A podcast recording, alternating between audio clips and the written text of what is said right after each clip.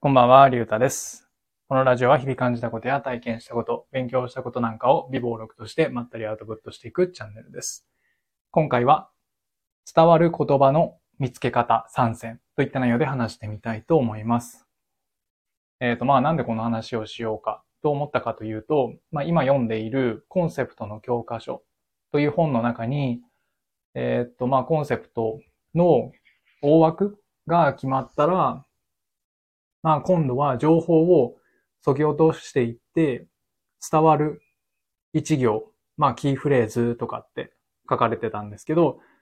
そのわかりやすい、誰にでも伝わるような、まあ一行にする作業。まあその作業の中で、えーっと、なんて言うんですか、みんなに伝わるようなわかりやすい言葉を、じゃあどうやって見つければいいのか。という、まあその方法が書いてあって、で、それって、まあコンセプトをそのキーフレーズ化して、まあ一行にするっていうだけではなく、まあ例えばこういう音声配信のタイトルだったりとか、まあブログのタイトルだったりとか、あとはキャッチコピーを考えるときとか、そういった場合にも使えるんではないかなって思ったので、まあ今日はその話をしようかなというふうに思いました。じゃあ、その、えー伝わる言葉を見つける3つの方法は、どういうものがあるかっていうと、1つ目が連想法、2つ目が偶然法、そして3つ目が類語法。この3つです。はい。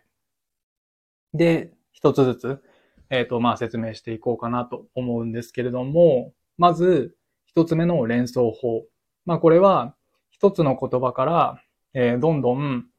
うん、なんていうんですか、まあ、読んで字のごとく、連想される言葉をどんどんつなげていく。そして言葉を、こう、変えていくっていう方法ですね。まあ、昔、なんていうんですか、ゲームで、えーっと、マジカルバナナっていう遊びが流行ったかと思うんですけど、えーっと、例えば、バナナと言ったら黄色、黄色と言ったらタンポポみたいな、そういう感じの、えー、ゲーム、遊び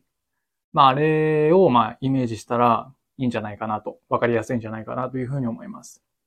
で、このコンセプトの教科書の中に書いてあった例では、例を、えー言うと、まあ、高校生にスマートフォンを売るってなった場合に、えっ、と、スマホっていう言葉を、まあ、そこから連想される言葉を考えていって、まあ、例えばカメラ。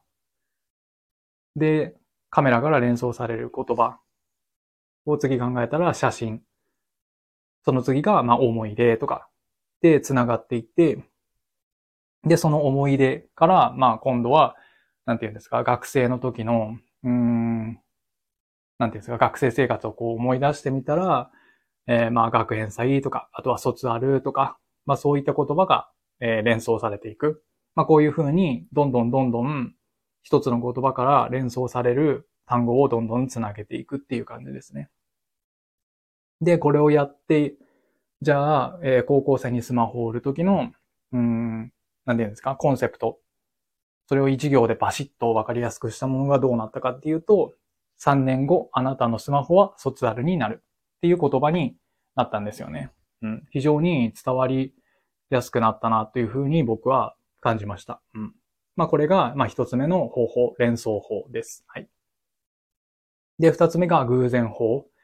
これは全く別のジャンルの、うん、言葉を使って、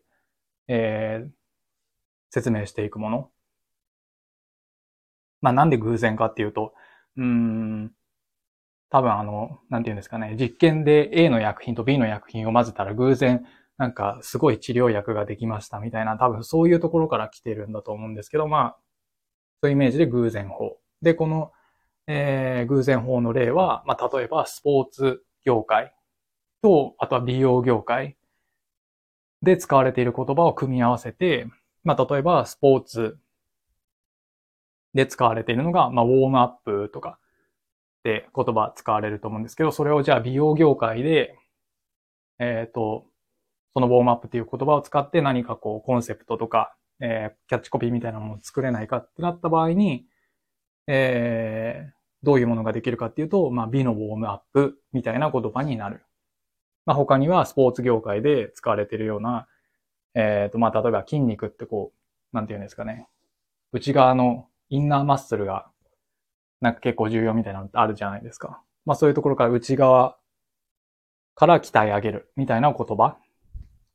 まあそれを今度美容業界に持ち込んで、えー、キャッチコピーをつけるとしたら、肌を内側から鍛えるみたいな。まあそういう感じで、えっ、ー、と、異なる業界とかジャンルとかの言葉を使って、えー、説明していくと、うんと、